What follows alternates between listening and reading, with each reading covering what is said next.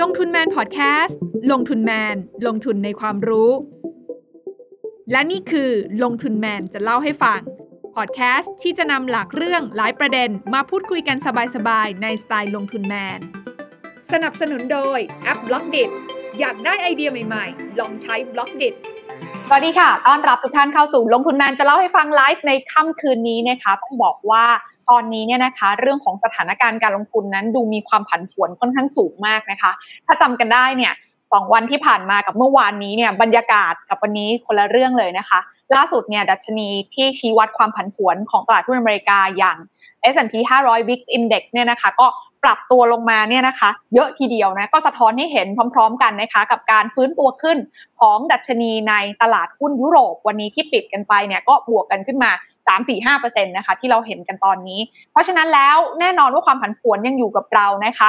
พร้อมๆไปกับความตึงเครียดเรื่องของสถานการณ์ สงคราม รัสเซียยูเครนที่ก็ยังไม่แน่ใจนักว่าทิศทางการเปิดไพ่หลังจากนี้จะเป็นอย่างไรกันต่อไป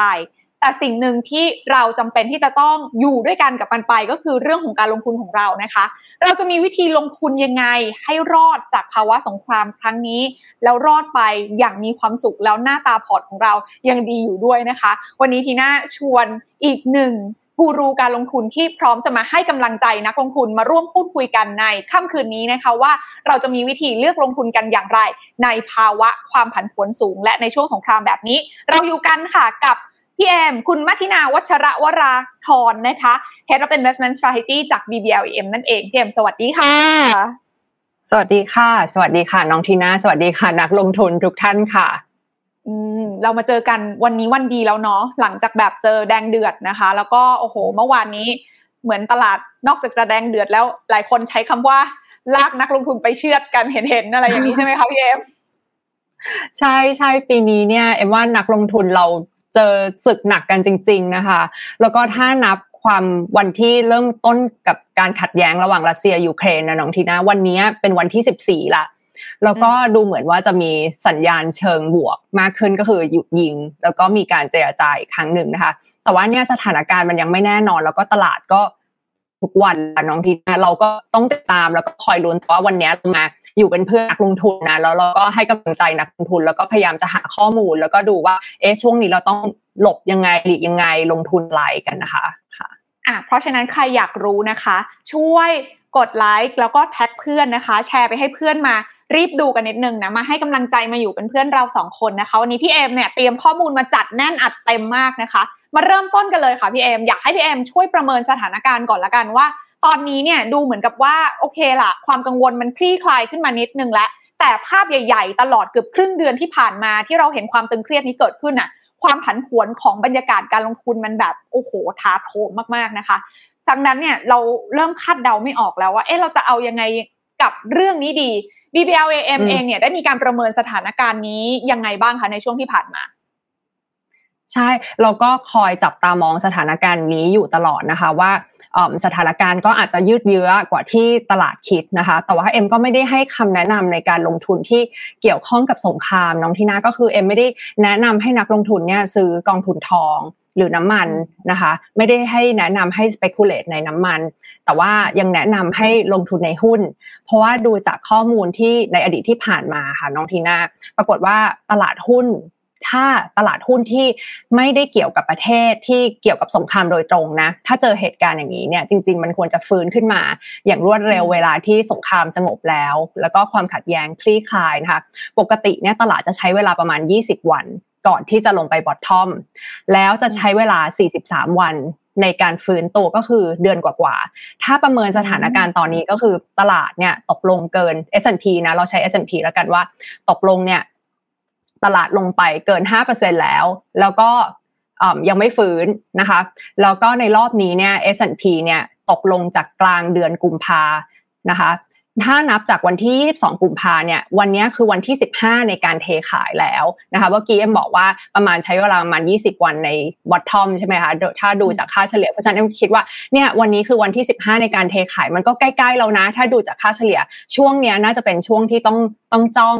ดีๆ ต้องทำการบ้านแล้วก็ต้องหาหุ้น หาหาบริษัทนะคะ ทีนี้ถามว่า 5%เนี่ย S&P ลงมาเกิน 5%เนี่ย ข่าวร้ายรับรู้กันไปมากแล้วนะคะ ถ้าดูจาก Google Search Trend เนี่ยจะเห็นว่าคำพวกที่เกี่ยวกับ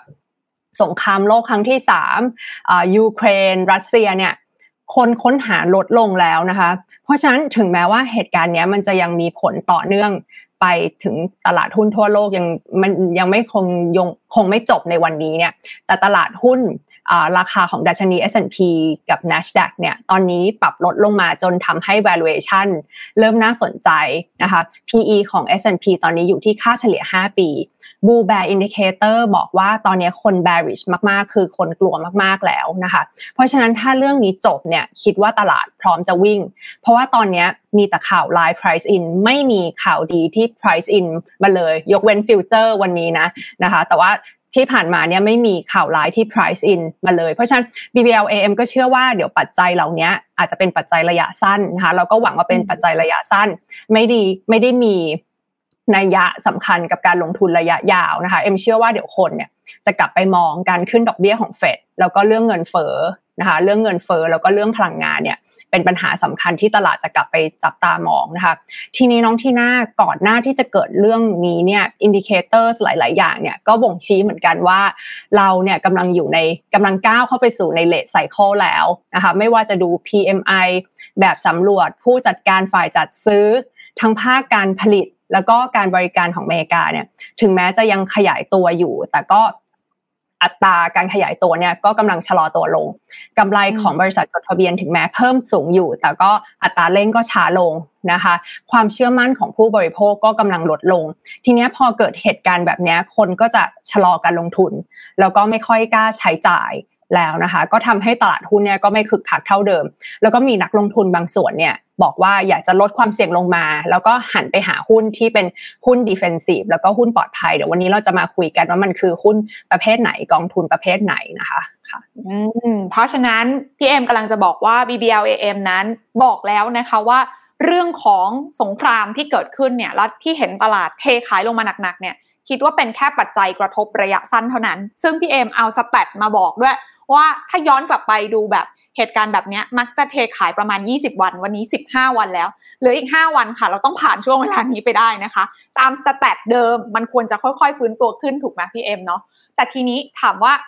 แล้วตลาดหุ้นน่ะมันจะ react กับอะไรต่อไปล่ะ คือก็ต้องบอกว่าเราถ้าเราแยกกันออกว่าอะไรคือปัจจัยระยะสั้น อะไรคือปัจจัยระยะยาวอะ่ะเราจะได้หาโอกาสการลงทุนได้อย่างถูกต้องมากขึ้นเนาะอย่างเฟสถัดไปที่พี่เอ็มบอกเราต้องเข้าใจเลยก็คือเรื่องของทิศทางเงินเฟอ้อที่โอเคมันเป็นผันเเขาเรียกว่าผลพวงจากเรื่องของราคาพลังงานที่ปรับตัวขึ้นนี่แหละทิศทางระดอบเบี้ยนโยบายสรุปจะปรับขึ้นกันกี่ครั้งกันแน่ เนาะทั้งหมดทั้งมวลพวกนี้ก็สะท้อนให้เห็นถึงเรื่องของภาวะเศรษฐกิจว่าโอเค ที่เคยคิดว่ามันจะร้อนแรง มันจะเติบโตได้ดี หลังจากนี้ถ้ามันมีเซนติเมนต์เรื่องนี้มากลบ แล้วมันทำให้ภาพเศรษฐกิจจริงมันไปต่อไม่ได้ไหวขนาดนั้นอะ่ะเราอะต้องปรับกลยุทธ์ตามให้ทัน ซึ่งวันนี้อย่างที่บอกไป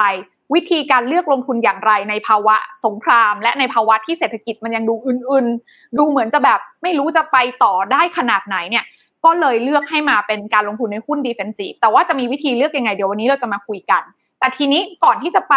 ในรายละเอียดตรงนั้นน่ะอยากให้พี่เอมช่วยเล่าให้ฟังหน่อยสิคะว่าสำหรับการเรียนรู้จากในอดีตที่ผ่านมาที่พี่เอมไปเก็บสแตทเนาะว่าจริง ๆ บ้านเราหรือว่าตลาดหุ้นในโลกเราอะมันผ่านไซโคแบบนี้โอ้โห มีข่าวร้ายข่าวตีกันสงครามมากมาย หลายรอบแล้วแหละ ประเด็นก็คือว่ารอบนี้จะเป็นอีกรอบที่เราจะผ่านมันไปได้ใช่ไหมนะคะ ถ้าเราย้อนดูวิถีทางของต้นแบบนักลงทุนระดับโลก อย่างคุณปู่วอร์เรนบัฟเฟตเขาลงทุนมายาวนานมากอะพี่เอ็มพอมีข้อมูลไหมคะว่าแล้วเขาผ่านช่วงเวลาเหตุการณ์นี้มาได้ยังไง แล้วเขามีวิธีในการบริหารจัดการพอร์ตเขายังไงให้เราได้เรียนรู้บ้างคะพี่เอ็ม ใช่ค่ะ ครั้งนี้ไม่ใช่ครั้งแรกที่เกิดเหตุการณ์แบบนี้ขึ้นนะคะ ตอนปี 2014 ก็มีเรื่องรัสเซียกับไครเมียใช่ไหมคะ ซึ่งตอนนั้นเนี่ยวอร์เรนบัฟเฟตเขาก็เคยพูดไว้ในตอนนั้นนะในเรื่องการลงทุนในระหว่างที่เกิดภาวะสงครามค่ะน้องทีน่าแล้วก็ออกมาเตือนนักลงทุนว่าที่กำลังจะคิดขายหุ้นล้างพอร์ตนะเอ่อกำลังที่จะคิดว่าจะถือเงินสด แล้วก็ทองเนี่ยเขาบอกว่าไม่เห็นด้วยนะคะ ไม่เห็นด้วยว่าจะให้ขายหุ้นหรือว่าเอาโหถือเงินสด แล้วก็โอ้โหแห่ไปซื้อทองนะคะวอร์เรนบัฟเฟตเนี่ยพูดว่าการลงทุนในหุ้นเนี่ยจะทำให้พอร์ตเนี่ยเติบโตแล้วก็มั่งคั่งนะคะตอนที่เกิดเหตุการณ์รัสเซียเนี่ยตอนนั้นเขาก็ไม่ได้ขายหุ้นอะไรออกไป กลับกันเขาบอกว่าถ้าหุ้นถูกลง เพราะสงครามจะกลายเป็นเหตุผลให้เขาเข้าไปซื้ออีกด้วยนะคะ เพราะว่าถ้าสงครามเกิดขึ้นจริง ๆ แล้วเนี่ยแล้วเราเลือกที่จะถือเงินสดเนี่ย เงินสดที่เราเก็บไว้เนี่ยมีค่าน้อยลงแน่ๆ รัฐบาลเนี่ยอาจจะต้องพิมพ์เงินออกมา พิมพ์เงิน เพื่อที่จะก่อหนี้แล้วก็เอาไปทำสงครามทำให้เงินเฟ้อข้าวของแพงเงินด้อยค่านะคะ เพราะฉะนั้นเวลาที่เกิดสงครามแล้วเราไปถือเงินสดเนี่ยเงินสดที่เรามีเนี่ยมูลค่าจะลดลงวอร์เรนบัฟเฟตก็บอกว่า นั่นคือสิ่งสุดท้ายที่จะทำเลย บอกว่าให้เอาเงินไปลงทุนในธุรกิจดีๆ แล้วก็เป็นเจ้าของธุรกิจดีๆ ไปอีก 50 ปี น่าจะทำให้มูลค่าพอร์ตเนี่ยมีความมั่งคั่งได้มากกว่าในระยะยาวนะคะ เพราะฉะนั้นในภาวะแบบนี้เนี่ยเกิดความไม่แน่นอนเนี่ยแล้วก็ตลาดเทขาย แต่ว่าไม่ได้เกิดจากปัจจัยที่เกี่ยวข้องกับบริษัทเลยนะคะ คุณปู่วอร์เรนบัฟเฟตนะบอกว่าเป็นจังหวะซื้อค่ะน้องทีน่าอืมโอเค คือจริงๆอะทีน่าแอบเห็นด้วยกับพี่เอ็มนะคะถ้าใครได้ติดตามเนาะว่าก่อนหน้านี้เวลาที่แบบความกังวลมันมันมันรุนแรงมากแล้วคนบอกว่าเฮ้ยเดี๋ยวจะเกิดสงครามล้างพอร์ตถึงเงินสดดีกว่าอะไรอย่างเงี้ยเนาะประเด็นก็คือว่าลองดูสิคะว่าอย่างประเทศคู่ขัดแย้งอย่างรัสเซียเองอะช่วงที่เขายังเปิดตลาดหุ้นอยู่อะช่วงนั้นอะหุ้นแบงค์เขาอะหุ้นสถาบันการเงินเขาอะที่ที่เป็นที่เก็บเงินสดของคนในประเทศรัสเซียเนี่ยนะคะโอ้โห มูลค่า Market Cap หายไปอะลงมา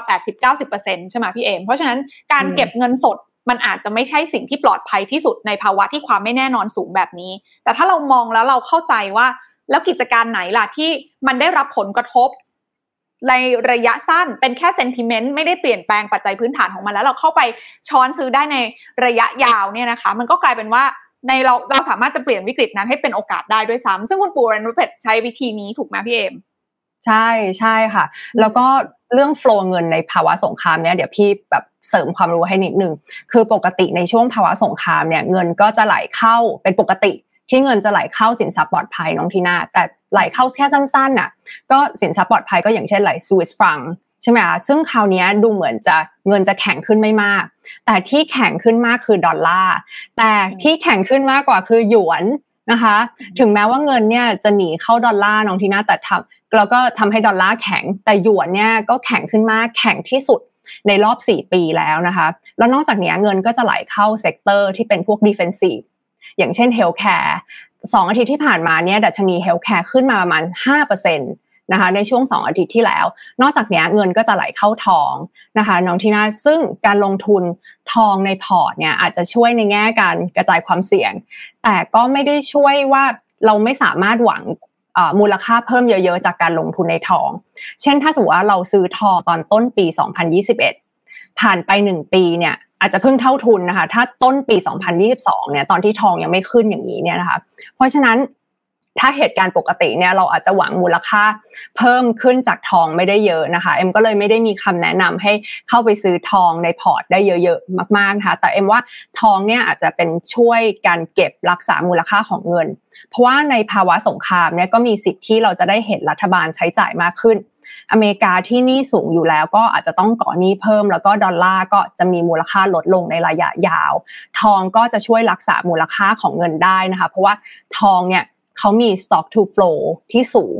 แปลว่าปริมาณทองที่มีในโลกมีอยู่แล้วมหาศาล โอกาสที่ของใหม่จะเพิ่มขึ้นมาเนี่ยไม่ได้เยอะ คือขุดทองขึ้นมาใหม่เนี่ยไม่ง่าย พิมพ์ไม่ได้พิมพ์ออกมาเหมือนแบงค์ใช่ไหมคะทำให้ปริมาณทองที่เพิ่มขึ้นมาในระบบจะมีน้อย ทองก็เลยสามารถเป็นที่เก็บรักษา มูลค่าของเงินได้เวลาที่ผ่านไป ซึ่งถ้าใครสนใจเรื่อง stock to flow เนี่ยหนังสือ Bitcoin Standard เนี่ยเป็นหนังสือที่ดีในการอธิบายเรื่องอการเก็บรักษามูลค่าของเงินนะคะสามารถอ่านศึกษาเพิ่มเติมได้นะคะ ทีนี้อีกสิ่งหนึ่งที่ขึ้นมาในระยะสั้นๆ ตอนนี้นำก็คือน้ำมันที่คนพูดถึงกันเยอะๆ ใช่ไหมคะน้องทีนาตอนนี้ก็ทะลุ 120 เหรียญนะ เติมเต็มถังเนี่ยโอ้โห ปวดใจเลยนะคะ น้องทีนาตอนนี้เติมน้ำมัน กระเป๋าแฟบเลยใช่ไหมคะซึ่งณราคาเท่านี้เราก็ได้เห็นโฟล์เงิน hedge fund ต่างๆ เนี่ยทยอยขายน้ำมันออกมา take profit นะจุดนี้นะคะเขาคิดว่าจุดนี้เนี่ยเป็นจุดที่ take profit ที่ดี เพราะว่าอะไร เพราะว่าเวลาที่สงครามมันจบแล้วเนี่ย ราคามันไม่ได้ค่อยๆลงอะค่ะมันจะมันจะลงแบบลิฟเลยนะคะ ถ้าเป็นราคาน้ำมันสามารถลงได้ 20-30%ภายในเวลา 2-3 เดือน เพราะฉะนั้นคนที่เก่งราคาน้ำมันเนี่ยต้องเฝ้าดีๆ มากๆ แล้วก็เอมไม่ได้มีคำแนะนำให้ไปลงทุนหรือว่าเก่งกำไรในส่วนนี้ค่ะอืมโอเค งั้นถ้าสมมติว่าจะฟังจากที่พี่เอ็มเล่าให้ฟังตรงนี้เนี่ย ก็แปลว่า ณวันนี้ถามว่าแนะนำให้ลงทุนอะไร บอกเลยว่าก็ยังแนะนำให้ลงทุนในหุ้นที่เป็น defensive อยู่ดี ถึงแม้ว่าเราจะเห็นราคาของสินค้าโภคภัณฑ์ปรับตัวกันขึ้นมาเยอะ อย่างทองคำเองเนี่ยทะลุ 2,000 เหรียญไปแล้วน้ำมันเองก็ขึ้นมา new highในรอบ 14 ปีไปแล้ว แต่ BBLAM ประเมินว่าการปรับขึ้นของทั้งทองคำและน้ำมันเนี่ยมันจะไม่แบบยืนระยะได้ มันจะไม่สามารถยืนระยะได้สำหรับการลงทุนระยะยาวในพอร์ตของเรา คือมีสำหรับการกระจายความเสี่ยงได้ถูกป่ะพี่เอม แต่ว่าถ้าจะหวังให้มันแบบ เปลี่ยนชีวิตพลิกพอร์ตอะไรอย่างเงี้ย คือถ้ามาซื้อตรงนี้พลิกพอร์ตขาขึ้นอาจจะยากพลิกพอร์ตขาลงไม่แน่ แบบนี้ได้ไหมพี่เอมใช่ใช่นะค่ะอาจจะช่วยในแง่การกระจายความเสี่ยงเนาะอืมโอเคค่ะ จริงๆต้องบอกว่าตอนนี้เนี่ยนะคะ เราคุยกันเนี่ยมีพี่ๆแฟนคลับพี่เอมมาทักทายกันเยอะแยะมากมายเลยสวัสดีทุกท่านนะคะ ขออนุญาตสวัสดีทุกท่านอย่างเป็นทางการเนาะพี่เอมทีน่าขออนุญาตแจ้งคำถามหนึ่งได้ไหม เพราะว่าก่อนที่เราจะไปเรื่องของการมุมมองการลงทุนเนาะมีนักลงทุนถามเข้ามาค่ะมิสเตอร์บาร์นะคะ บอกว่ามีโอกาสจะเกิด stagflation ไหม เพราะเราเห็นราคาน้ำมันปรับตัวสูงขึ้น เงินเฟอ้อมาแน่นอน แต่เศรษฐกิจมันอาจจะยังไม่ดี stagflation ก็คือเงินเฟอ้อมาเศรษฐกิจก็ยังไม่ไม่รอดเท่าไหร่ เศรษฐกิจยังดูเปราะบาง พี่เอ็มมองยังไงกับประเด็นนี้คะเอ็มว่ามีโอกาสมีโอกาส แต่ว่าเราก็ต้องให้ probability กับมัน เพราะว่า ตอนแรกที่ยังไม่มีสงครามเนี่ยเราก็เห็นว่าเงินเฟอ้อมีโอกาสที่จะปรับตัวลงได้กลางปีใช่ไหมคะอย่างเช่นมุมมองของเฟดก็ยังคือเขาก็ไม่ได้พูดถึงเรื่อง transitory แล้วแหละก็เขาก็มองว่าเงินเฟ้อเนี่ยที่มาจากเรื่อง supply chain disruption มีโอกาสที่จะปรับ ลงปลายปี แต่ว่าพอมีเรื่องสงครามขึ้นมา แล้วก็มันมีเรื่องวิกฤตพลังงานใช่ไหมคะแล้วก็มีเรื่อง commodity แร่ธาตุต่างๆ ที่กลายเป็นว่าพอเกิด sanction แล้วเนี่ยราคา nickel นะคะปรับตัวขึ้นสูง เพราะฉะนั้นในเรื่องเหล่านี้มันมาจากเรื่อง supply ที่ขาดแคลนแล้วก็เป็น supply disruption เป็นราคาคอมมูนิตี้ที่สูงแล้วประกอบกับว่าเราไปดูตัว 210นะคะ210เนี่ยมันคือตัว treasury 10ปี พันธบัตร10ปี ลบกับ2ปี ซึ่งตอนนี้มันอยู่ที่ประมาณ20ปีนะคะเอ็มก็ลุ้นว่าอย่าให้มันค่อยๆ ลงเพราะที่ผ่านมาเนี่ยน้องทีน่ามันค่อยๆ ลงมาเรื่อยๆ เลยนะ ถ้าเมื่อไหร่ที่210ติดลบเมื่อไหร่มันก็จะเป็นสัญญาณเตือนว่า recession อาจจะเกิดขึ้นใน 6 ถึง 12 เดือนนะคะ เพราะฉะนั้นเอ็มมองว่า recession เนี่ยหรือว่า stagflation เนี่ยมีความเป็นไปได้ แต่ว่ายังมีความเป็นไปได้น้อย เราขอเรายังไม่ได้ฟันธงว่าจะเกิดขึ้นนะคะเราก็ค่อยๆ จับชีพจรดูก่อนว่าราคาพวก commodity ราคาพวกพลังงานมีโอกาสที่จะปรับลงได้ไหมนะคะเชลแก๊สเชลออยหรือว่าการเจรจา ให้ประเทศอื่นๆเนี่ยผลิตน้ำมันเพิ่มขึ้นเป็นไปได้ไหมนะคะแล้วก็ค่อยๆประเมินสถานการณ์ค่ะ ตอนนี้อย่าเพิ่งไปคิดร้อยเปอร์เซนว่าจะเกิด stagflation ขึ้นมาจริง ๆ ค่ะ อืมโอเค ก็คือมุมมองพี่เอ็มมีโอกาสเกิดขึ้น แต่อย่าเพิ่งแพนิคว่ามันจะทำให้แบบโอ้โหภาพของเศรษฐกิจถดถอยมันเกิดขึ้นรุนแรงและรวดเร็วขนาดนั้น ตอนนี้ยังอยู่ในช่วงของการติดตามพัฒนาการอย่างใกล้ชิดเนาะแต่อย่างไรก็ดีค่ะ คือเราก็ต้องยอมรับภาพหนึ่งที่ทุกคนเห็นตรงกันก็คือ ภาวะความตึงเครียดที่เกิดขึ้นตอนนี้มันทำให้คนส่วนใหญ่เนี่ยอาจจะรู้สึกว่าไม่กล้าที่จะลงทุนอะไรใหม่ๆ ไม่กล้าที่จะออกมาใช้จ่ายอะไรใหม่ๆ มันก็เลยทำให้ภาพรวมของเศรษฐกิจอะมันชะลอตัวลงอย่างหลีกเลี่ยงไม่ได้ แต่อย่างที่เราเกริ่นกันไว้ค่ะว่า แต่ในทุกวิกฤตนั้นน่ะ เราก็ยังต้องลงทุนอยู่ แล้วมันก็ยังมีโอกาสให้เราลงทุนอยู่ แต่ประเด็นก็คือว่าแล้วเราจะไปหาโอกาสนั้นเจอได้อย่างไร อย่างพี่เอมเองเนี่ยได้มีการคุยกับทั้ง master fund ระดับโลกหลาย ๆ เจ้าตอนนี้นะคะ รวมไปถึงกองทุนบัวหลวงหรือ BBLAM เองตอนนี้เรามีมุมมอง เกี่ยวกับเรื่องของการหาโอกาสในวิกฤตรอบนี้กันยังไงบ้างคะพี่เอม ใช่ คือเอ็มเนี่ยจริงๆเอ็มเป็นสาย growth ก็คือเอ็มก็ชอบหุ้น growth และเอ็มก็เชื่อว่าหุ้น growth เนี่ยสุดท้ายจะสามารถสร้างความมั่งคั่งอะนะน้องทีน่าหุ้น tech เนี่ยก็เอ็มเป็นสายหุ้น thematic หุ้น tech นะคะเพราะฉะนั้นถ้าโดยภาพรวมนะไม่ได้เอาส่วนตัวเนี่ยกองทุนบัวหลวงเนี่ยเราได้มีการสื่อสารไปกับนักลงทุน เมื่ออาทิตย์ที่แล้วว่าเราหาโอกาสมาให้ท่านทั้งหมด 4 ด้านนะคะ แล้วก็เอาใจสายหุ้น growth แบบเอ็มด้วยนะคะ ก็คือ 1 ก็คือ tech อเมริกา โดยเฉพาะความปลอดภัยทางไซเบอร์แล้วก็ cloud computing นะคะแล้วก็ healthcare ซึ่งสามารถเป็น defensive แล้วก็ปรับตัวขึ้นมาได้ดีในช่วงสงครามที่ผ่านมา 2 อาทิตย์นี้นะคะ 2 ก็คือหุ้นจีน นะสามก็คือหุ้นเอเชียนะคะสี่ก็คือธีมที่เกี่ยวข้องกับพลังงานสะอาด ซึ่งทั้งหมดเนี้ยสี่อันที่เอ็มพูดมาเนี้ยคือเป็นโอกาสที่เราหามาให้ว่าเออตอนนี้ valuation น่าสนใจ fundamental ไม่ได้มีอะไรเปลี่ยน แต่ทั้งหมดเนี้ยเป็น timing ล้วนๆว่าต้องจ้องแล้วก็รอแล้วก็ค่อยๆ แบ่งไม้ทยอยซื้อเหมือนเดิมเลยนะคะ ทีนี้ทำไมเอ็มถึงคิดว่า cyber security แบบโอ้โหน่าสนใจนะคะ ช่วงนี้เนี่ยเราได้เห็นข่าวเรื่อง การโจมตีไซเบอร์เนี่ยถี่มากใช่ไหมคะ เพราะว่าจากสงครามเนี่ย ตอนนี้ไม่จำเป็นต้องเป็นการทิ้งระเบิดอย่างเดียวแล้วแต่เป็นการโจมตีประเทศผ่านการโจมตีผ่านไซเบอร์ก็ได้ เข้าไปขโมยข้อมูลโจมตีระบบคอมของพวกโครงสร้างพื้นฐาน เช่น ระบบไฟฟ้า ระบบน้ำก็เป็นอาวุธอีกอันหนึ่งที่ประเทศเขาใช้ใช่ไหมคะ ไม่จำเป็นต้องถือปืน แต่ว่าเราใช้ แฮกเกอร์หรือว่า Cyber Security เอ็มก็คิดว่าเราจะได้เห็นการลงทุนในเรื่อง Cyber Security ของรัฐบาลทั่วโลกมากขึ้นไปอีกนะคะ แล้วก็ระบบ cloud ต่างๆ ที่รัฐบาลเนี่ยเขาใช้เก็บข้อมูล อันนี้ต้องมี cloud บวก Cyber Security ก็คือต้องยิ่งคำนึงถึงเรื่องความปลอดภัยเพิ่มขึ้นไปอีก เพราะฉะนั้นเอ็มมองว่าหุ้นที่เกี่ยวกับ Cyber Security แล้วก็ตอนนี้ valuation ปรับลดลงมาเนี่ยน่าสนใจนะคะน้องทีน่า ทีนี้ในเรื่องของหุ้นจีนเนี่ยเอ็มมองว่าเป็นโอกาส เป็นโอกาสมากๆ เพราะว่าครั้งนี้จีนได้รับผลกระทบน้อย ไม่ใช่แค่ได้รับผลกระทบน้อย แต่กลายเป็นผู้ได้รับผลพลอยได้ในหลาย ๆ ด้านเลยนะคะ อย่างเช่น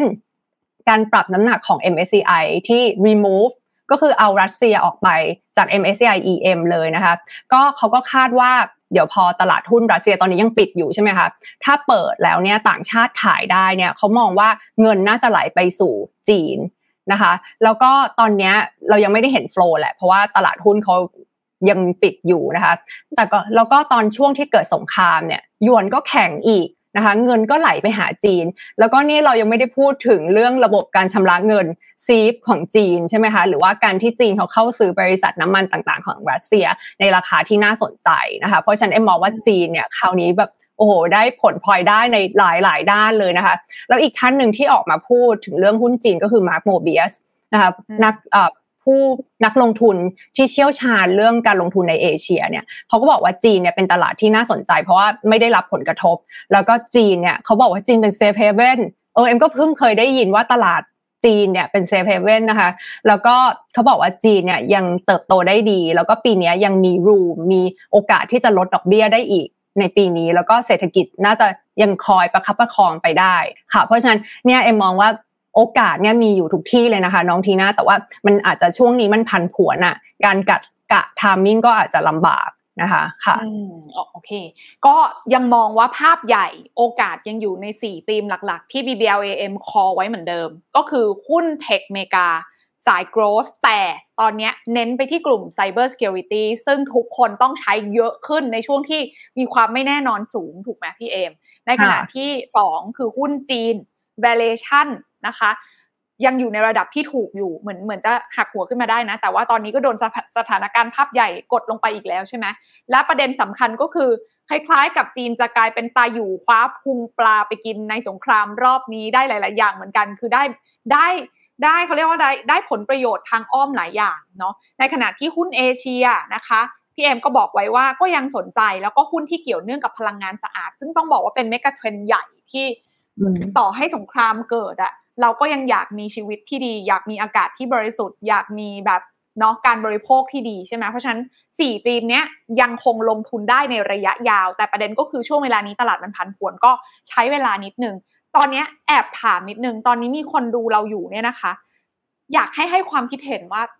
ด้วยสถานการณ์แบบเนี้ย ตอนนี้พี่เอมคือเราเห็นช่วงตลาดแบบเหมือนตอนแรกอะฝั่งหุ้นเอเชียบ้านเราก็ดูเหมือนจะแข็งแข็งกว่าฝั่งตะวันตกเนาะคือตลาดฝั่งยุโรปฝั่งอเมริกาลงแรงบ้านเราก็ดูดูเกาะดูเกาะได้ดูรักษาความปลอดภัยของตัวเองได้แต่อยู่ดีๆก็แบบช่วงสองสามวันที่ผ่านมาก็ปรับฐานรุนแรง แต่ตอนนี้ฟื้นตัวและเหมือนกัน อยากรู้ว่าเซนติเมนต์ของคนส่วนใหญ่ที่ดูเราอยู่ตอนนี้ หายกลัวแล้วหรือยัง หรือจะกล้ากลับมาลงทุนแล้วหรือยัง แล้วถ้ากล้าจะเลือกลงทุนในสินทรัพย์ประเภทไหนในช่วงเวลาแบบนี้ดีไหมพี่เอมเราลองถามนิดนึงเนาะ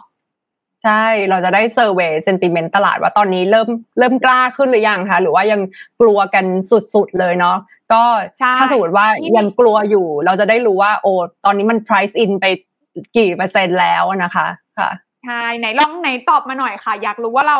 ตอนนี้เนี่ยนะคะ แบบมีใครอยู่เป็นเพื่อนเราบ้างเนาะนี่คุณกิติพัฒน์น่ารักมาก บอกว่าผมลงทุนในคริปโตครับเออสินทรัพย์ดิจิตอลก็เป็นอันหนึ่งที่ก่อนหน้านี้เหมือนทุกคนกำลังจับตาว่าพิสูจน์ตัวเองอยู่ว่าสรุปแล้วเป็นสินทรัพย์ดิจิตอลหรือเขาเรียกอะไรนะ เป็น gold digital จริง ๆ ได้หรือเปล่าถูกปะเพราะช่วงแรกๆอะเหมือนคนก็เทขายคริปโตเหมือนกันในขณะที่ทองขึ้นมาก่อนแล้วนะแต่ตอนนี้บิตคอยน์หรือว่าคริปโตเริ่มฟื้นตัวแล้วนะคะเนาะก็มีนักลงทุนเนี่ยบอกว่าโอ้ VI หวานปากเลยตอนนี้นะคะ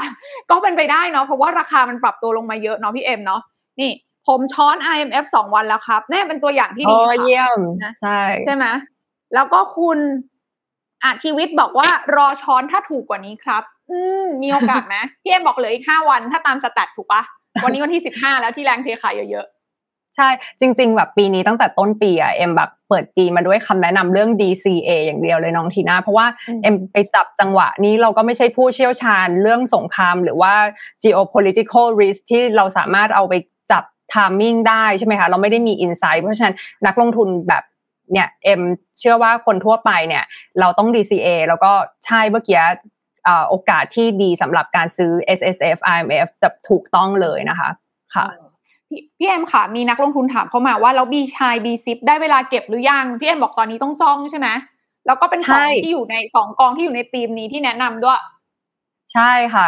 B ซิปเนี่ยเดี๋ยวเดี๋ยวเรามาคุยกันเรื่องการขาดแคลนพลังงานแล้วเอ็มว่าเอ็มเชื่อว่าคุณ GG b r a d เนี่ยแบบจะได้ไอเดียว่า โอ้ตอนนี้ต้องเป็นเวลาของ B ซิปแล้วล่ะค่ะนี่ห้ามไปไหนเลยนะคะ ไปชวนเพื่อนมาฟังด้วยนี่นะคะเขาบอกว่าลงทุนหุ้นทองคำไว้นะคะ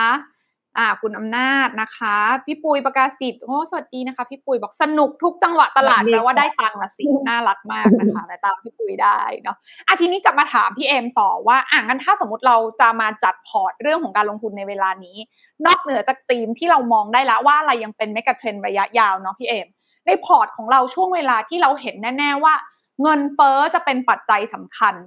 แล้วราคาพลังงานเนาะยังสูงต่อเนื่องเงินเฟ้อมานะคะ แต่เราต้องรักษามูลค่าของทั้งเงินต้น และรักษามูลค่าของการเติบโตในพอร์ตของเราระยะยาวให้ได้ด้วยอะ่ะ เราจะมีวิธีผสมผสานหรือว่าเลือกสินทรัพย์ในช่วงนี้ยังไงคะพี่เอมใช่ คือถ้าเราเชื่อว่าเราจะจัดพอร์ตแบบมีหุ้นเป็นหลักเหมือนที่วอร์เรนบัฟเฟตแนะนำแล้วใช่ไหมคะ เราก็ต้องหาสินทรัพย์ที่ตอนนี้ป้องกันเงินเฟ้อได้ปรับตัวขึ้นพร้อมเงินเฟ้อแบบที่น้องทีน่าพูดนะคะ ทีนี้ย้อนกลับไปตอนปี 1950 เอ็มไปดูว่าสินทรัพย์ไหน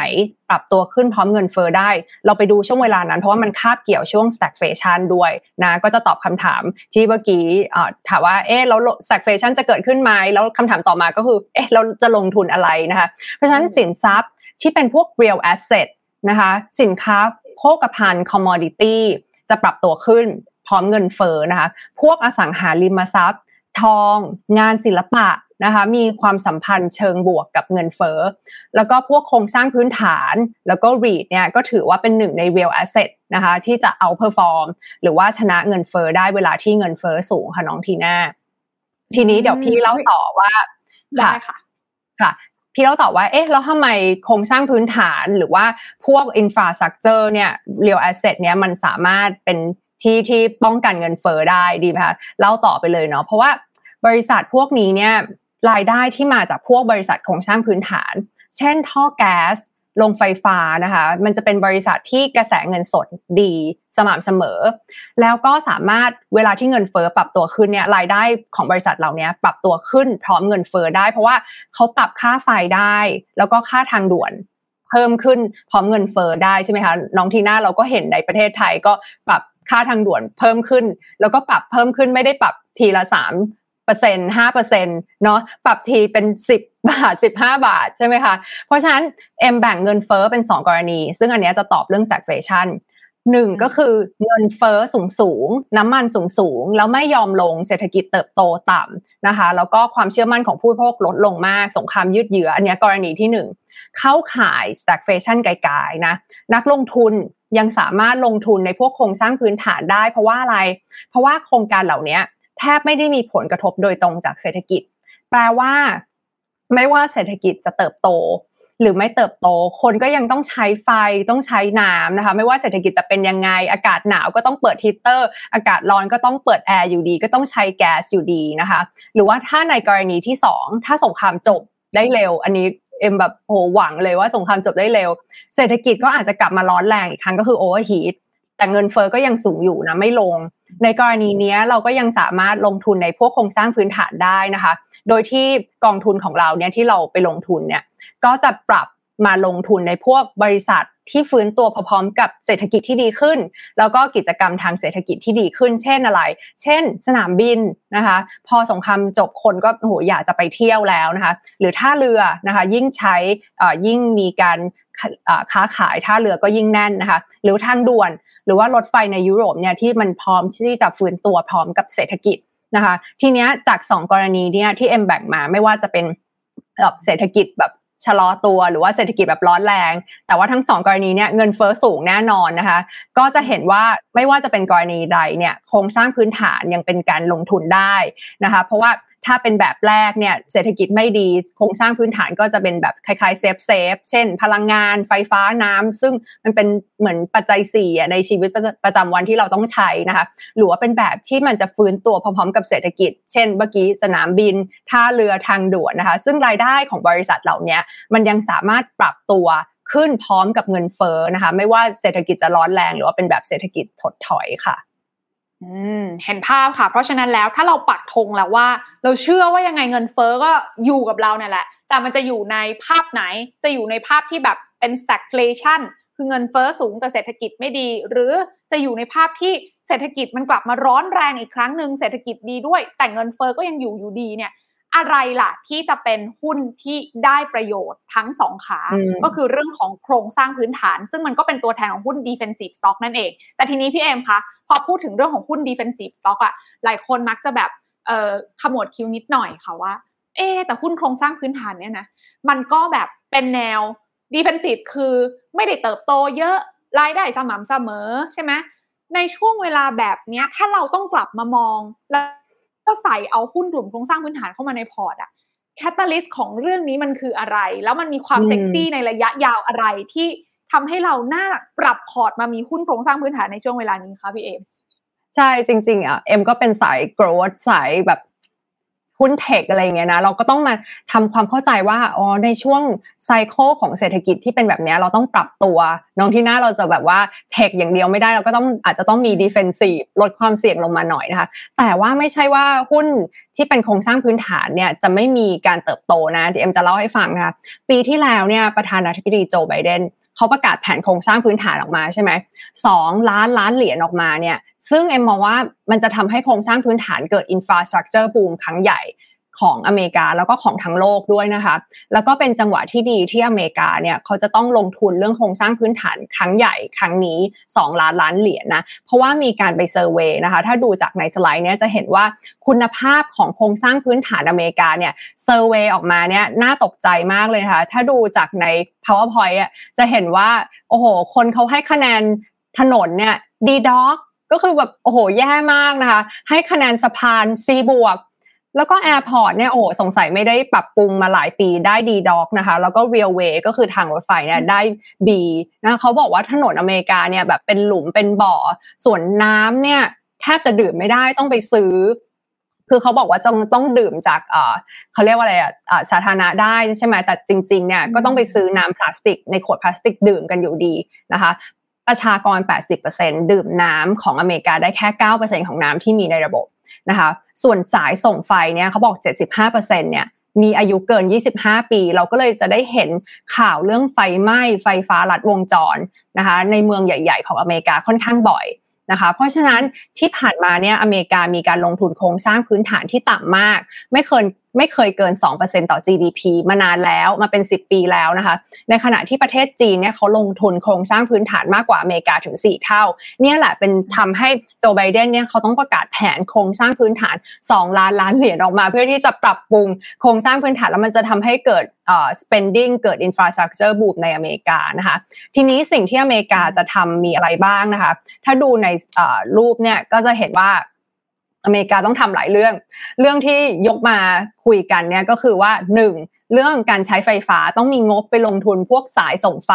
นะคะพวกพลังงานทดแทนด้วยนะคะรถยนต์ EV สถานีชาร์จนะคะสองก็คือเรื่องน้ำประปาที่เมื่อกี้เอ็มบอกว่าโอ้ต้อง มันยังไงเขาต้องปรับปรุงแน่นอนนะคะ มันเป็นเรื่องเกี่ยวกับคุณภาพชีวิต 3 ก็คือเรื่องก่อสร้างพวกรางรถไฟที่ใช้ในการขนส่ง อันนี้ก็ต้องทำเพิ่มนะคะ 4 ก็คือพวกโครงสร้างพื้นฐานที่เป็นแบบดิจิตอลโทรคมนาคม เทคโนโลยีต่างๆ เสาส่งไฟ อันนี้คือ infrastructure spending infrastructure growth นะคะที่มันจะเกิดขึ้นในในอเมริกา แล้วมันก็อยู่ในแผนของประธานาธิบดีไบเดนแล้วนะคะสรุปก็คือในช่วงนี้เนี่ยจนถึงปี 2040 น้องทีน่าเราอาจจะอยู่ในช่วงนี้เราจะจะไม่เห็น แต่มันมีเงินที่เอาไปลงทุนในเรื่องไฟฟ้าเนี่ยทั้งหมด 20 ล้านล้านเหรียญในประเทศพัฒนานะคะแล้วก็8.4 ล้านล้านเหรียญเนี่ยจะเอาไปลงทุนในเรื่องโซลา่าแล้วก็พลังงานลม 8.6 ล้านล้านเหรียญจะเอาไปลงทุนในเรื่อง infra ที่เกี่ยวกับ network แล้วก็การเก็บกักพลังงาน ทีนี้เมื่อกี้เอ็มพูดถึงอเมริกานะคะ เดี๋ยวประเทศกำลังพัฒนาต้องทำอยู่แล้ว แล้วก็ต้องทำเพิ่มอีกด้วยนะคะ พวกโครงสร้างพื้นฐานของประเทศกำลังพัฒนาเนี่ยเขาบอกว่าเมืองของประเทศกำลังพัฒนาจะเพิ่มจาก 33 เมืองนะคะจะมีเมืองใหม่ เพิ่มขึ้นจาก 33 เมืองในปัจจุบันกลายเป็น 43 เมืองภายในปี 2030 แปลว่าเราจะได้เห็นเมืองใหม่ ๆ เพิ่มขึ้นอีก 10 เมืองนะคะ ซึ่งพอเมืองใหม่เพิ่มขึ้นเนี่ยมันจะต้องเห็นอะไรมันจะได้เห็น hard asset นะคะเป็นการลงทุนพวกโครงสร้างพื้นฐานถนน หนทาง ทางรถไฟนะคะ แล้วก็ต้องมี infrastructure พวกดิจิตอลด้วยใช่ไหมคะ ซึ่งวกกลับมาดูประเทศไทยเนี่ยเวลาที่เราเห็นเมืองขยายนะคะ เราก็จะเห็นว่าเขาต้องสร้างถนน สร้างรถไฟฟ้า สร้าง BTS สร้างรถไฟใต้ดินตามไปใช่ไหมคะ เพราะฉะนั้นภาพรวมของประเทศกำลังพัฒนาในเอเชียเนี่ย ตอนนี้ทุกประเทศนะคะ ส่วนใหญ่เขาลงทุนโครงสร้างพื้นฐานประมาณ 4%ของ GDP ทุกๆ ปีในอีก 20 ปีข้างหน้านะคะ ก็เนี่ยที่เอ็มพูดมาจะแสดงให้เห็นว่าการลงทุนในเรื่องโครงสร้างพื้นฐานเนี่ยมันมันไม่ได้จบอะมันทำทุกๆ ปีทำไปเรื่อย ๆ เราอยู่ตอนนี้เราอาจจะยังไม่ได้เห็นชัด แต่มีเงินลงทุนไปเรื่อยๆ ทุก ๆ ปีก็โครงสร้างพื้นฐานเนี่ยเป็นอ่ยังเป็นบริษัทที่โกรธได้ค่ะคือหรือเรียกอีกนัยยะหนึ่งก็คือตอนนี้ น่าจะเป็นอีกหนึ่งช่วงที่เป็นยุคทองของเรื่องโครงสร้างพื้นฐานด้วยซ้ำใช่ไหมถ้าฟังจากที่พี่เอมบอกเพราะว่าแต่ละประเทศพยายามแข่งกัน แข่งกันสร้างอินฟราสตรักเจอร์ที่ดี เพื่อที่จะต่อยอดในการมาเป็นอย่างอเมริกาเองเนี่ยเห็นจีนเขาพัฒนาอย่างรวดเร็ว แล้วตัวเองหายไปนานตอนนี้ก็มีเรื่องของ infrastructure plan นะคะ เม็ดเงินขนาดมหาศาลที่ถมกันเข้ามา เพื่อที่จะเดินหน้าพัฒนาอินฟาให้ทันกับฝั่งของจีนเขาอย่างของฝั่งจีนเองเนี่ย ณวันนี้เองถึงแม้ว่าเขาพัฒนามาอย่างต่อเนื่องใส่เม็ดเงินลงทุนมาอย่างต่อเนื่องเขาก็ยังทำต่อใช่ไหมคะเขากำลังจะเกิดขึ้นในแง่มุมไหนแล้วโอกาสการลงทุนของอินฟาในจีน หรือว่าอินฟาในระดับ global นอกเหนือจากเนี้ย เราเห็นโอกาสยังไงบ้างคะพี่เอ็มคะโอ้การลงทุนเรื่องโครงสร้างพื้นฐานจีนเนี่ยมันจะใหญ่มากเลยนะคะ น้องทีน่าถ้าดูจากเม็ดเงิน ที่ไปลงทุนในอินฟราทั่วโลกนะคะ 35%มาจากจีนนะคะ จีนเนี่ยจะลงทุนในเรื่องโครงสร้างพื้นฐาน 1.2 ล้านล้านเหรียญต่อปีนะคะลองลงมาก็คืออินเดียที่อินเดียเนี่ยเขาลงทุนเรื่องโครงสร้างพื้นฐานต่อเนื่องมาตลอดอยู่แล้ว แล้วก็เป็นนโยบายสำคัญที่รัฐบาลเนี่ยเขาใช้กระตุ้นเศรษฐกิจด้วยนะคะ ทีนี้กลับมาที่จีนเนี่ย เรื่องโครงสร้างพื้นฐานที่ไม่พูดถึงไม่ได้เลย ก็คือโครงสร้างพื้นฐานที่จะมีขนาดใหญ่ที่สุดเท่าที่โลกเคยมีมา นั่นก็คือ One Belt One Road นะคะแถบเส้นทางเศรษฐกิจสายไหม่นะคะซึ่งเป็นยุทธศาสตร์ระดับโลกที่สีจิ้นผิงเนี่ยตั้งขึ้นมาตั้งแต่ปี 2013 เป็นการเชื่อมต่อถนนหนทางรถไฟจีนกับยุโรปนะคะตัดผ่านเอเชียกลาง ซึ่งเส้นทางนี้มีรัสเซียแล้วก็ยูเครนอยู่ด้วยนะคะ โดยที่ถ้าดูในสไลด์นะคะ ก็จะเห็นว่า โอ้โห เส้นทางนี้เนี่ยทั้งสีแดงแล้วก็สีน้ำเงิน ตัดผ่านถึง 6 ภูมิภาคนะคะ แล้วก็ครอบคลุมหลายประเทศ โดยถ้ารวมประเทศเหล่านี้กินประชากรมากกว่าครึ่งหนึ่งของทั้งโลกนะคะ แล้วก็กิน GDP มากกว่า 30%ของ GDP โลก กินการค้าโลกมากกว่า 1 ใน 4 ของการค้าโลกนะคะ แล้วก็ เม็ดเงินเรื่อง one belt one road เนี่ยมากกว่าครึ่งหนึ่งจะเอาไปลงทุนในพวกถนนหนทาง ท่าเรือการขนส่งก็คือ infra ทั้งหลายแล้วแหละ แล้วก็อีกส่วนหนึ่งก็จะเป็นพวกพลังงานแล้วก็น้ำนะคะ ทีนี้เนี่ยน่าสนใจว่าเขาบอกว่า โครงการนี้จะเสร็จในปี 2049 ซึ่งมันพอดีกับการครบรอบ 100 ปีของการตั้ง People's Republic of China เลยน้องทีน่าเพราะฉะนั้นเนี่ยเอ็มว่าที่ได้พูดมาเนี่ยแล้วถ้าเรา warp ไปในปี 2049 เนี่ยเราจะได้เห็นทุกอย่างชัดขึ้นนะคะ แต่อันเนี้ยเอ็มพยายามจะให้เห็นว่าทุกๆ ปีมีการลงทุนในเรื่องโครงสร้างพื้นฐาน ซึ่งเราอาจจะยังไม่ค่อยเห็นแต่ว่ามีการลงทุนทั่วโลกในเรื่องโครงสร้างพื้นฐานค่ะ เห็นภาพชัดมากค่ะ โดยเฉพาะอย่างยิ่งของจีนเนาะแอบแชร์ว่ามีคนบอกว่าตอนนี้มีเพื่อนที่อยู่ในจีนนะคะ บอกว่าเนี่ยเราอะไม่ได้เข้าจีนมาแบบสองสามปีแล้วใช่ปะไปอีกทีอะมันไม่เหมือนเดิมแล้วนะในหลาย ๆ เมืองเขาใช้ช่วงเวลาแบบโอกาสแบบนี้แหละพี่เอมในการที่เขาแบบโอ้โห ยกเครื่องใหม่นะคะ ยกเครื่องประเทศใหม่ยกเครื่องอินฟราสตรักเจอร์ของเขาใหม่ และอย่างที่พี่เอมบอกเลยว่า มันไม่ใช่แค่ภายในประเทศของเขาเอง การที่เขาไปลงทุน แล้วก็สร้างเครือข่ายพันธมิตร สร้างพื้นที่พันธมิตร อย่างเรื่องของ One Belt One Road เองเขาทำมานานแล้วนะคะ แล้วมันทำให้เกิดภาพของการลงทุนแบบมหาศาล ซึ่งก็จะเกิด multiple effect ไปอย่างต่อเนื่องในหลาย ๆ พื้นที่นอกเหนือจากจีนด้วยถูกไหมพี่เอใช่ใช่แต่ทีนี้เรื่องหนึ่งนอกเหนือจากเรื่องของหุ้นอินฟาที่เราบอกกันว่า มันน่าจะมาตอบโจทย์ในช่วงเวลาแบบนี้ เพราะไม่ว่าสถานการณ์จะจบลงยังไง คนก็ยังต้องใช้อินฟาอยู่ และการลงทุนก็ยังมีอย่างต่อเนื่องมันมีลมส่ง จากทางการจากภาครัฐที่ใส่เม็ดเงินลงมา อีกขาหนึ่งที่ต้องบอกว่าเป็นหนึ่งในสี่ธีมที่ BBLAM แนะนำมาตั้งแต่ต้นปีเหมือนกัน ก็คือเรื่องของธีมพลังงานสะอาด แต่ตอนนี้มันแบบมันสามารถเอามาเชื่อมโยงกับสถานการณ์พลังงานราคาแพง ช่วงนี้ได้ด้วยหรือไม่ มันจะกลายเป็นเหมือนแบบ catalyst สำคัญที่ทำให้โหทุกคนอะอย่างยุโรปตอนนี้ก็พยายามหาทางเนาะพยายามหาทางเลือกของพลังงานใหม่ ๆ เพิ่มเข้ามาเนี่ย มันจะทำให้ หุ้นที่เกี่ยวเนื่องกับ Green Energy Clean Energy เหล่านี้มันกลับมา perform ได้ดีอีกครั้งหรือเปล่า ตรงนี้พี่เอ็มและ BBLAM มองยังไงบ้างคะใช่เอ็มว่าสถานการณ์ปัจจุบันเนี่ยน้องทีน่าเอ็มว่ามันจะทำให้เราได้เห็นจุดเปลี่ยนครั้งยิ่งใหญ่ในเรื่องพลังงานในยุโรป แล้วที่ผ่านมามันทำให้เราเห็นว่าการลงทุนในเรื่องพลังงานสะอาดเนี่ยพูดเยอะแต่ว่ายังทำน้อยไปช้าไปด้วยนะคะ การที่ยุโรปเนี่ยเขาเลิกใช้พลังงานนิวเคลียร์ไปมาก จนทำให้เขาต้องพึ่งพาก๊าซธรรมชาติ มากกว่า 40%เนี่ยจากรัสเซียเนี่ยนะคะสงครามครั้งนี้มันทำให้ยุโรปต้องกลับมาคิดเลยว่าลงทุนในเรื่องพลังงานสะอาดเนี่ยมันคือแบบ priority เลยว่าจะต้องลงทุนเพิ่มขึ้นหรือเปล่าหรือเปล่าต้องลงทุนเพิ่มขึ้นอีกแค่ไหน เพราะว่าเรื่องพลังงานเนี่ยเป็นเรื่องใหญ่มากนะคะมันเกี่ยวข้องกับความมั่นคงของประเทศด้วยนะคะ การที่ประเทศเนี่ยจะต้องพึ่งพาประเทศอื่น ๆ ในแง่พลังงานอย่างมากเนี่ยมันก็เหมือนกันยืมคนอื่น ยืมจมูกคนอื่นเขาหายใจ แล้วมันก็จะไม่ยั่งยืนนะคะ ถ้าดูจากเยอรมันเนี่ยทุกวันนี้เขาใช้ก๊าซธรรมชาติ 30%น้ำมัน 30%ใช้พลังงานแสงอาทิตย์แค่ 2%แล้วก็พลังงานลมแค่3%นะคะ จะเห็นว่าเขาใช้ก๊าซธรรมชาติกับน้ำมันค่อนข้างเยอะ ทีเนี้ยพอราคาก๊าซเนี่ยเพิ่มขึ้นมาไม่รู้กี่เท่าแล้ว แล้วก็ราคาน้ำมันแพงทะลุ 120 เหรียญเนี่ยก็ยิ่งเป็นแรงเร่ง เร่งเพื่อให้ยุโรปเนี่ยคิดเรื่องพลังงานสะอาดอย่างเร่งด่วนเลยนะคะ ซึ่งอาทิตย์ที่ผ่านมาน้องอาทิตย์น้องน้องทีน่าหุ้นที่เกี่ยวกับเรื่องพลังงานสะอาด แล้วก็พลังงานทดแทนเนี่ยปรับตัวขึ้นอย่างมากเลยนะคะ ดีดเลยนะ อย่างเช่นออสเตรดผู้ผลิตพลังงานลมของเดนมาร์กราคาขึ้นมา 35% Nordex ผู้ผลิต wind turbine ราคาขึ้นมา 27% Sunrun Solar Developer เนี่ยราคาขึ้นมา 27% Sun Power Solar Company ขึ้นมา 18% e n f a s ผู้ผลิตอุปกรณ์ที่ใช้ผลิตแผงโซลาร์ราคาขึ้นมา 40%นะคะเนี่ยก็คืออบางส่วนเนี่ยเดี๋ยวจะตอบคุณ GC b r a d ว่าบางส่วนก็เป็นบริษัทที่ b c ของเราลงทุนนะคะแล้วก็ลงทุนเป็นสัดส่วนหลักสัดส่วนเป็นท็อปโฮดดิ้งด้วยนะคะเพราะฉะนั้น CEO ของบริษัทพลังงาน EDP ของโปรตุเกสเนี่ยเขาออกมาพูดเลยว่า พวกทรัพยากรทดแทนที่เรามีในยุโรปเนี่ยเช่น แสงอาทิตย์ลม เราต้องใช้ประโยชน์จากตรงนี้แล้วเราต้องลงทุนในส่วนนี้เพิ่มนะคะและเอ็มคิดว่าตรงนี้แหละครั้งนี้แหละจะเป็นจุดเปลี่ยนตัวเร่งในเรื่องของพลังงานสะอาดนะคะน้องทีน่าเพราะเอ็มคิดว่ายุโรปเนี่ยเขามีบทเรียนมาแล้วว่า การพึ่งพา คนอื่น ประเทศอื่น ๆ ในส่วนที่สำคัญเนี่ยมันเป็นยังไงนะ เหตุการณ์ล่าสุดก็คือบทเรียนล่าสุดก็คือเซมิคอนดักเตอร์ที่พอขาดแคลนเนี่ยแล้วก็พอขาดแคลนก็จะค้นพบว่าตัวเองอประเทศตัวเองเนี่ยผลิตไม่ได้ก็ไปดูทั้ง supply chain ก็จะค้นพบว่าไปอยู่ที่ไต้หวันใช่ไหมคะมันก็ทำให้อุตสาหกรรมรถยนต์ ที่เป็นอู่ข้าวอู่น้ำของยุโรปเนี่ยผลิตรถยนต์ไม่ได้ผิดผลิตไม่ได้ตามเป้ารายได้ก็ลดลงก็เสียหายอย่างมากเลยใช่ไหมคะตัวเลขการส่งออกหรือว่าแบบ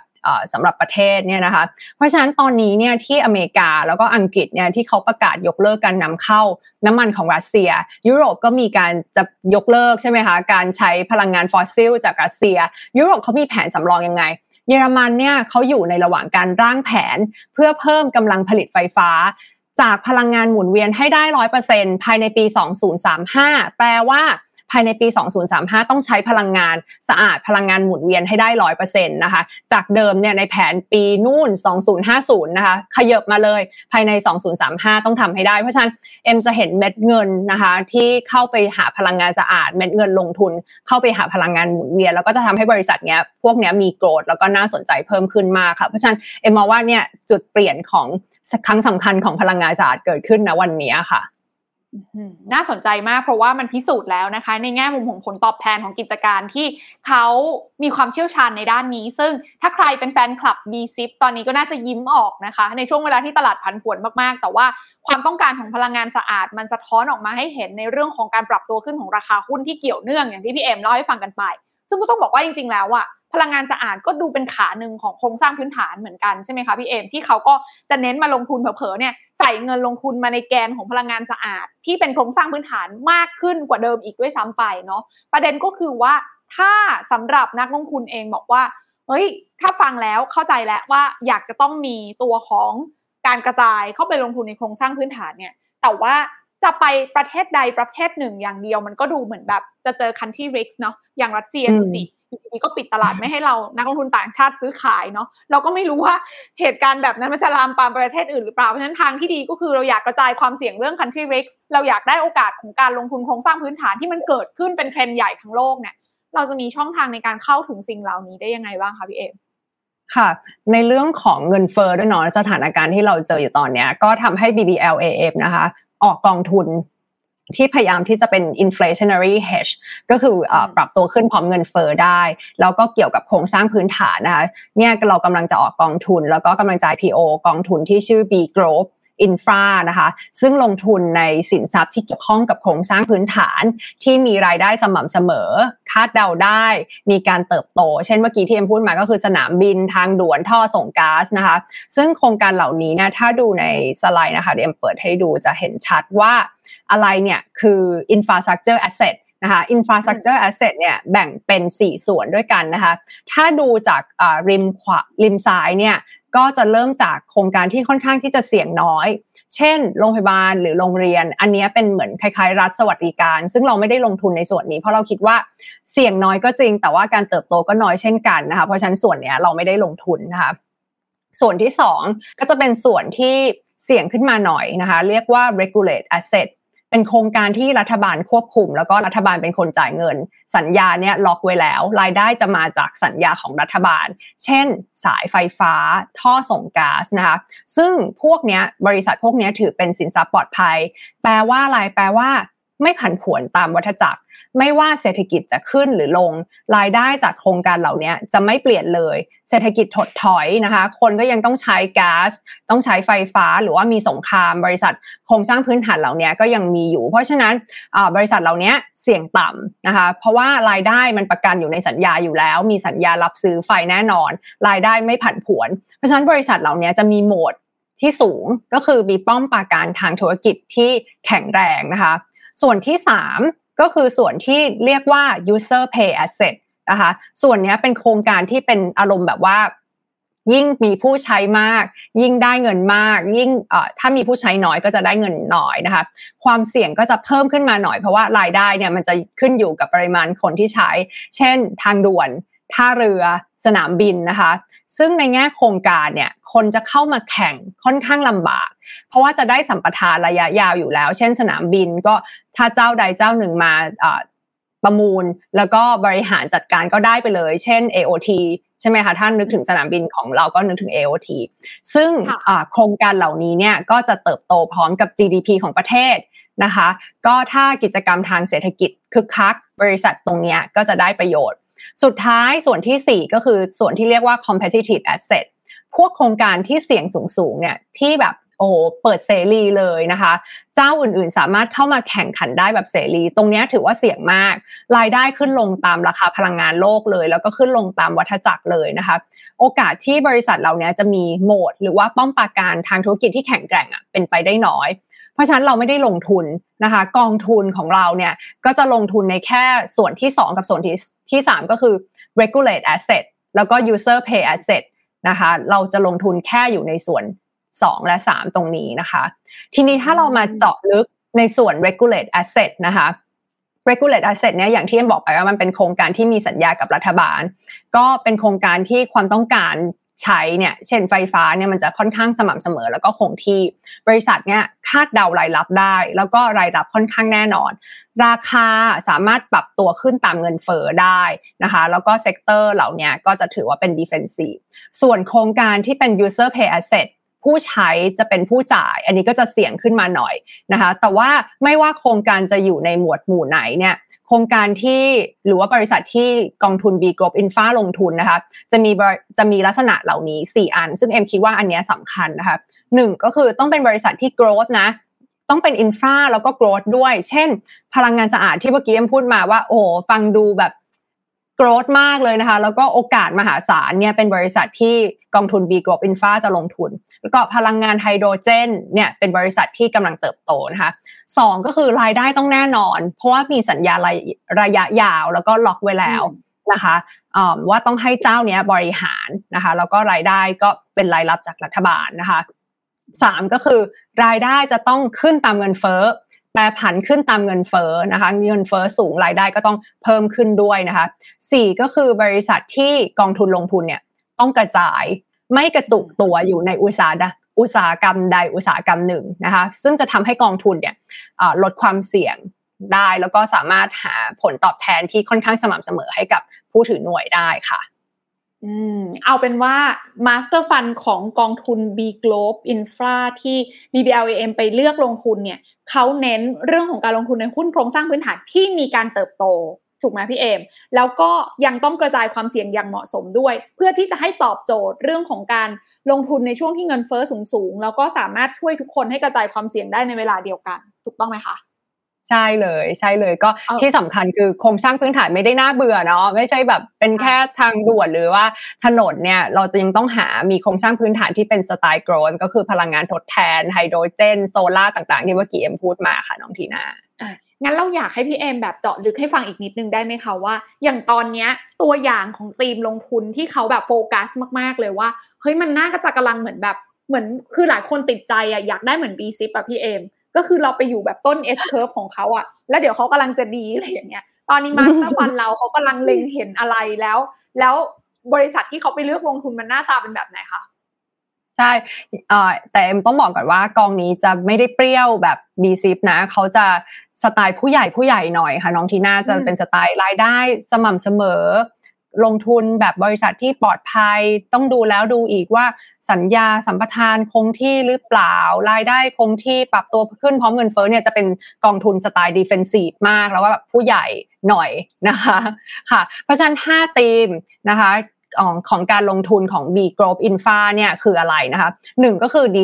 decarbonization ก็คือลงทุนในบริษัทที่ลดคาร์บอน อันนี้ก็เป็นเทรนด์ทั่วไปที่ทุกคนเห็นแล้วก็ทุกคน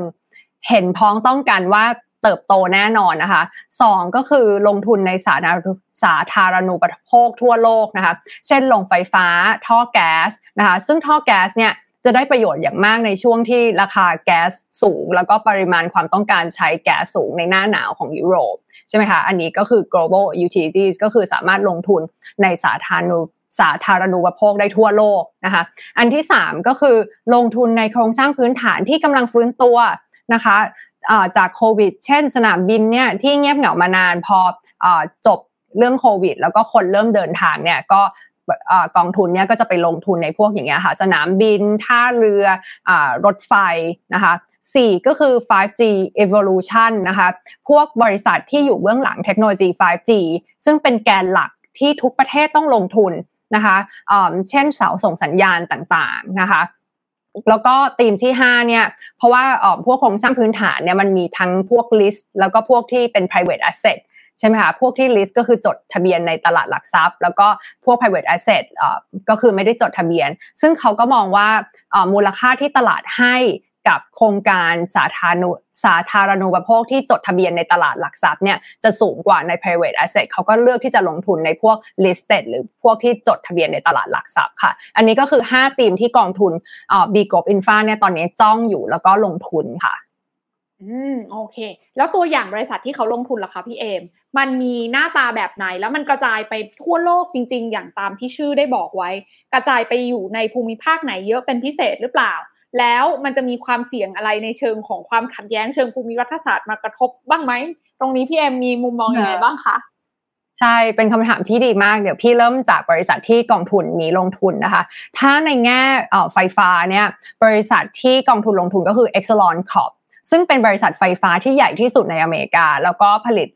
พวกโรงงานไฟฟ้านิวเคลียร์ด้วยนะคะ บริษัทนี้จ่ายไฟให้กับคน 10 ล้านคนในอเมริกา โดยเฉพาะในรัฐอิลลินอยส์แล้วก็เพนซิลเวเนีย แล้วก็จำหน่ายแก๊สให้กับลูกค้าในฟิลาเดลเฟียด้วยนะคะ ที่ผ่านมาเนี่ยบริษัทมีรายได้มั่นคง มั่นคงคือ keyword ของกองทุนนี้นะคะ แล้วก็สม่ำเสมอก็สามารถจ่ายปันผลได้ประมาณ3%นะคะแล้วก็ยังมีป้อมปราการทางทางธุรกิจที่ดีก็คือบริษัทเหล่านี้ใช้เวลานานมากกว่าที่จะสร้างขึ้นมา แสดงว่าผู้เล่นรายใหม่ๆเนี่ยแทบไม่มี barrier to entry ทางธุรกิจเนี่ยสูงก็ทำให้บริษัทนี้มี moat ที่ค่อนข้างสูงนะคะ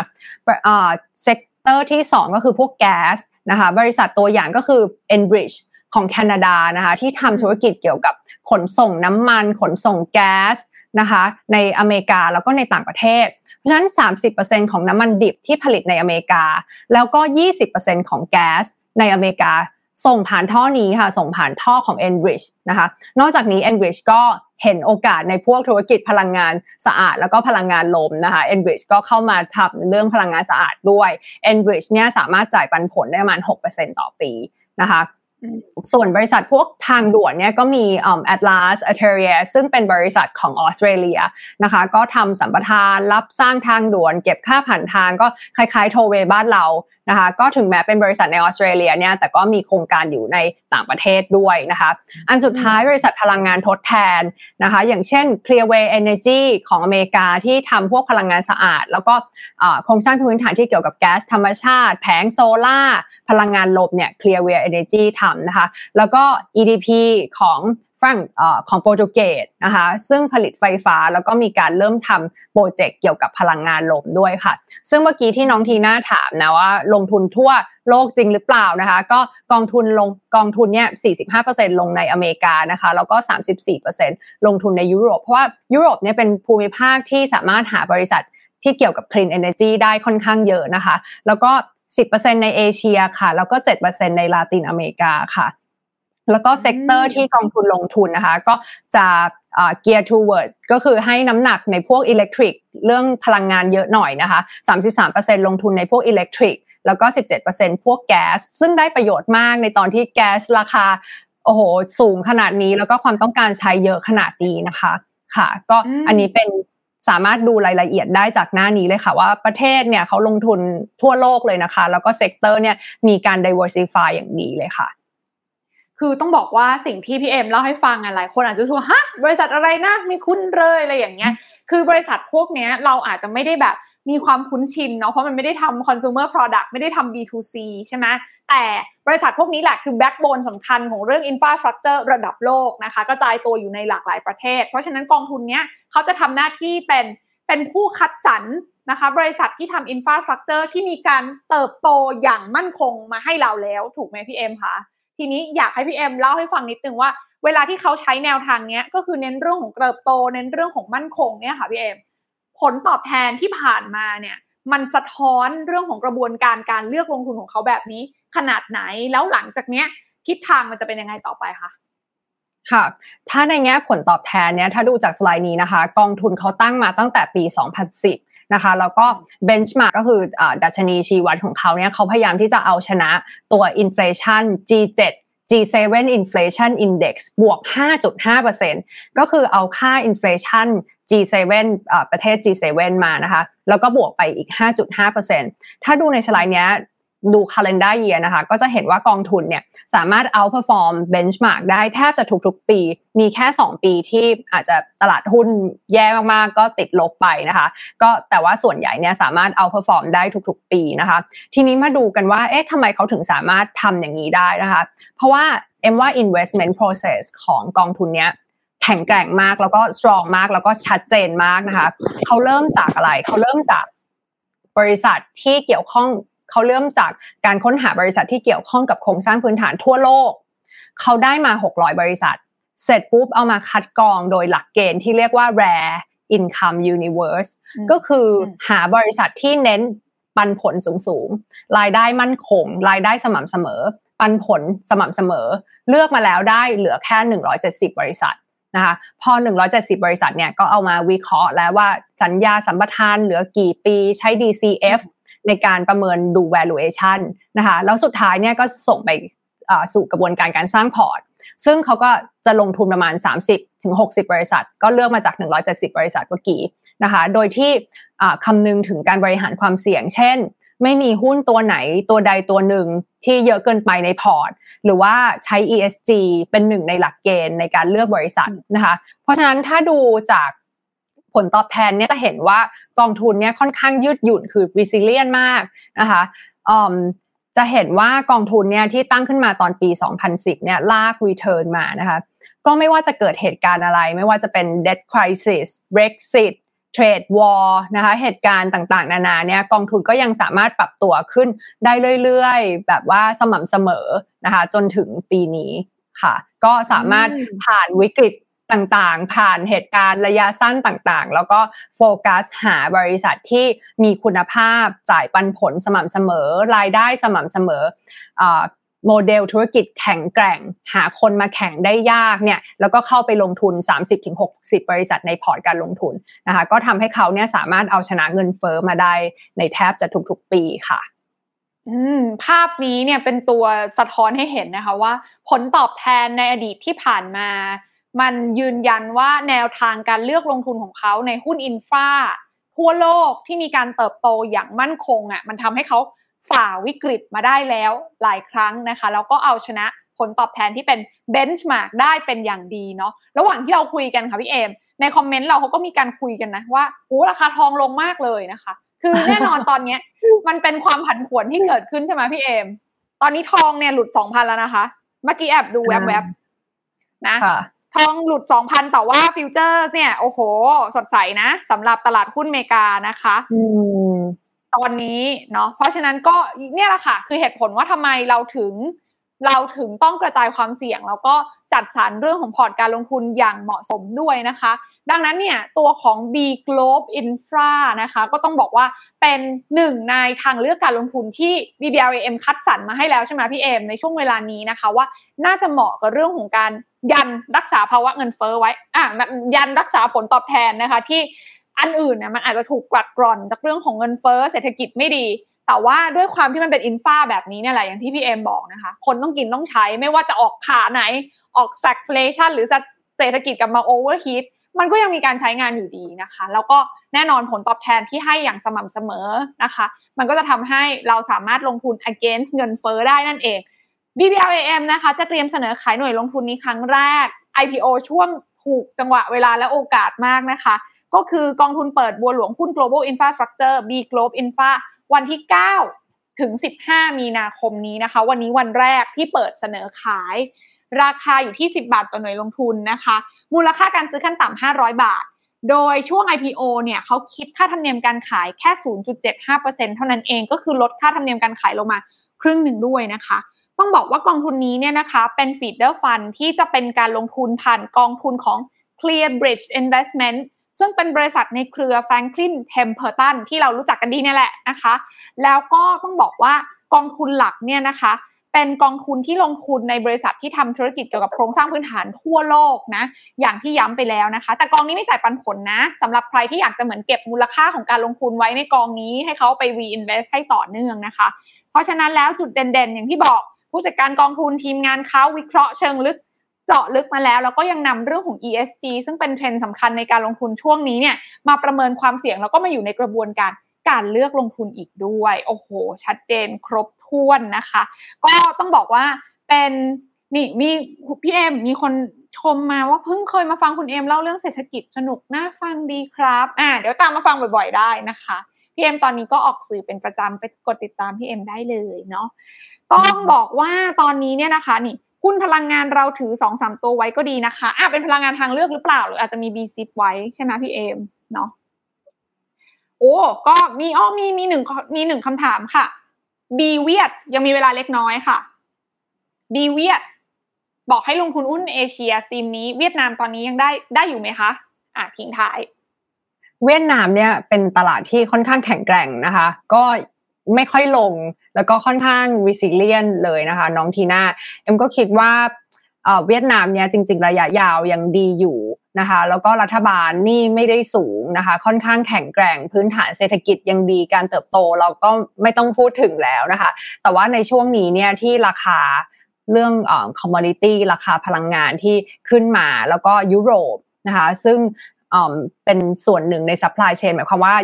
เวียดนามเนี่ยก็เป็นส่วนหนึ่งใน supply chain ของยุโรป เวลาที่ยุโรปสั่งของก็สั่งให้การสั่งให้ผลิตเนี่ยก็เวียดนามเป็นส่วนหนึ่งในนั้น เพราะฉะนั้นถ้าเศรษฐกิจของยุโรปชะลอตัวก็มีโอกาสที่การสั่งของมาที่เวียดนามหรือโรงงานต่างๆเนี่ยก็อาจจะมีการชะลอด้วยเช่นกัน แต่เอ็มก็เชื่อว่าส่วนนี้เป็นปัจจัยระยะสั้นนะคะเวียดนามยังมีการเติบโตอีกหลาย ๆ ส่วนและหลาย ๆ ภาคอุตสาหกรรมเลยนะคะ เพราะฉะนั้นถ้าแต่ว่าตลาดมันแข็งมากอะไม่ไม่ค่อยลงนะคะ เพราะฉะนั้นถ้าราคา ปรับลดลงมาแล้วก็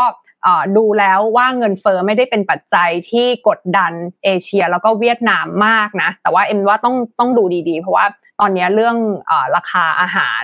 นะคะเริ่มเข้ามาเป็นปัจจัยกดดันสำหรับเอเชียแล้ว แต่ว่าก็คิดว่าเวียดนามจะสามารถผ่านพ้นไปได้ แล้วก็ปัจจัยการเติบโตยังรออยู่เยอะมากเลยค่ะ ก็น่าจะ อนาคตสดใสค่ะเวียดนาม ทีนี้ขอตอบ b ซิปนิดนึงของคุณ GG b r a d ไม่รู้ยังฟังอยู่หรือเปล่านะคะ b ซิปเนี่ยราคาปรับลดลงมาราคาปรับลดลงมานะคะ มาจากหลาย ๆ ส่วน แต่ส่วนหนึ่งเนี่ยมาจากการที่ b ซิปเนี่ยเขาไม่ใช่แค่เป็นกองทุนเรื่องพลังงานสะอาดน้องทีน่าอย่างที่เราเคยเล่ากันว่า โอ้เขาไปลงพวกเซมิ ไปลงทุนพวกบริษัท tech ต่างๆ รถยนต์ EV แบตเตอรี่หลาย ๆ เรื่องเลยใช่ไหมคะ ซึ่ง semi เนี่ยโดน sell off ลงมาพร้อม tech แต่ semi เนี่ยเอ็มว่าจะเป็นหนึ่งอันหนึ่งที่เป็นโอกาส เพราะว่า e a r n i n g ยังดีดูยังดีอยู่ semi ขาดแคลนเนี่ย cycle เนี่ย extend ออกไปยังไม่จบ ก็ยังคงขาดแคลนอยู่ ไปดูงบของบริษัทที่ b ซิปลงทุนนะคะ NXP Semiconductor On Semiconductor เนี่ยงบแบบกำไรระเบิด นะคะ แล้วก็หลาย ๆ ตัว Cadence Design นะคะ Synopsys บริษัทที่ผลิตซอฟต์แวร์การออกแบบชิปนะคะก็ยังงบระเบิดอยู่ก็ยังงบดีอยู่นะคะแต่ว่าราคาเนี่ยโดนเทลงมาพร้อมกับหุ้น tech อันเนี้ยเอ็มคุยกับผู้จัดการกองทุนฝั่งของ B10 เนี่ยเขาก็บอกว่า valuation ที่ปรับลดลงมา ก็เป็นจังหวะให้เขาเข้าไปซื้ออีก อีกส่วนหนึ่งที่ B10 ลงทุนก็คือเนี่ยเรื่องอพลังงานสะอาด พลังงานบริษัทพลังงานลมแบบ o s t r a d Next Era Energy ช่ไหมคะ Plug Power บริษัทผลิตพวกไฮโดรเจนเนี่ยซึ่งที่ผ่านมาเนี่ยปีที่แล้วผลตอบแทนเหวี่ยงมาก ขึ้นไปเกือบเท่าหนึ่งแล้วก็ปรับตัวลดลงมานะคะ จุดนี้ทำให้กองทุนเนี่ยเหมือนกับจะ under perform ไปเล็กน้อย แต่เขาก็มองว่าปัจจัยพื้นฐานที่เกี่ยวกับพลังงานสะอาด ยังไม่มีอะไรเปลี่ยนเลย ใช่ไหมคะยิ่งตอนนี้เราเห็นโหยุโรปดิ้นหาแหล่งพลังงานอันใหม่ แล้วก็ทุกประเทศเนี่ยควานหาบริษัทพลังงานสะอาด แล้วก็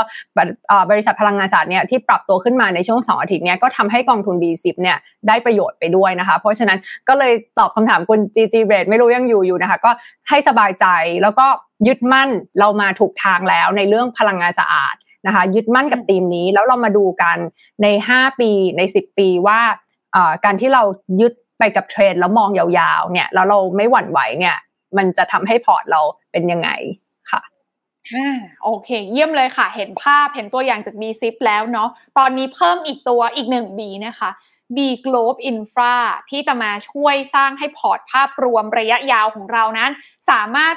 ข้ามผ่านช่วงเวลาของความผันผวนและความท้าทายในภาวะความตึงเครียด เรื่องของทั้งเงินเฟ้อ แล้วก็เรื่องของสงครามระหว่างยูเครนและรัสเซียไปได้นะคะ ใครสนใจก็ลองสแกน QR code นะคะ หรือเข้าไปดูในเว็บไซต์ก็ได้นะคะ วันที่ 9 ถึง 15 มีนาคมนี้กับการ IPO ตอนนี้เขาลดค่าธรรมเนียมในการขายครึ่งราคาด้วย เลยเอามาฝากกัน แล้วก็ขอบคุณพี่เอมมากๆเลยที่สละเวลามาร่วมพูดคุยกันคืนนี้นะ เราเจาะลึกจัดเต็มนะคะ ว่าลงทุนยังไงให้รอดในภาวะสงครามแบบนี้สรุปง่ายๆ อย่านี้จากตลาดหุ้นไป แต่เลือกหุ้นอย่างไรให้เป็น defensive และชนะเงินเฟ้อได้ infrastructure หรือโครงสร้างพื้นฐานน่าจะเป็นคำตอบให้ทุกคนนั่นเอง วันนี้หมดเวลาลงแล้ว ทีน่าขอบคุณพี่เอ็มมากๆ แล้วก็ลาคุณผู้ชมไปพร้อมกันเลยนะคะ ขอบคุณมากเลยค่ะ สวัสดีค่ะ กดติดตามลงทุนแมนพอดแคสต์ได้ทุกช่องทาง ทั้ง Spotify, SoundCloud, Apple Podcast, Podbean และ b l o k d i t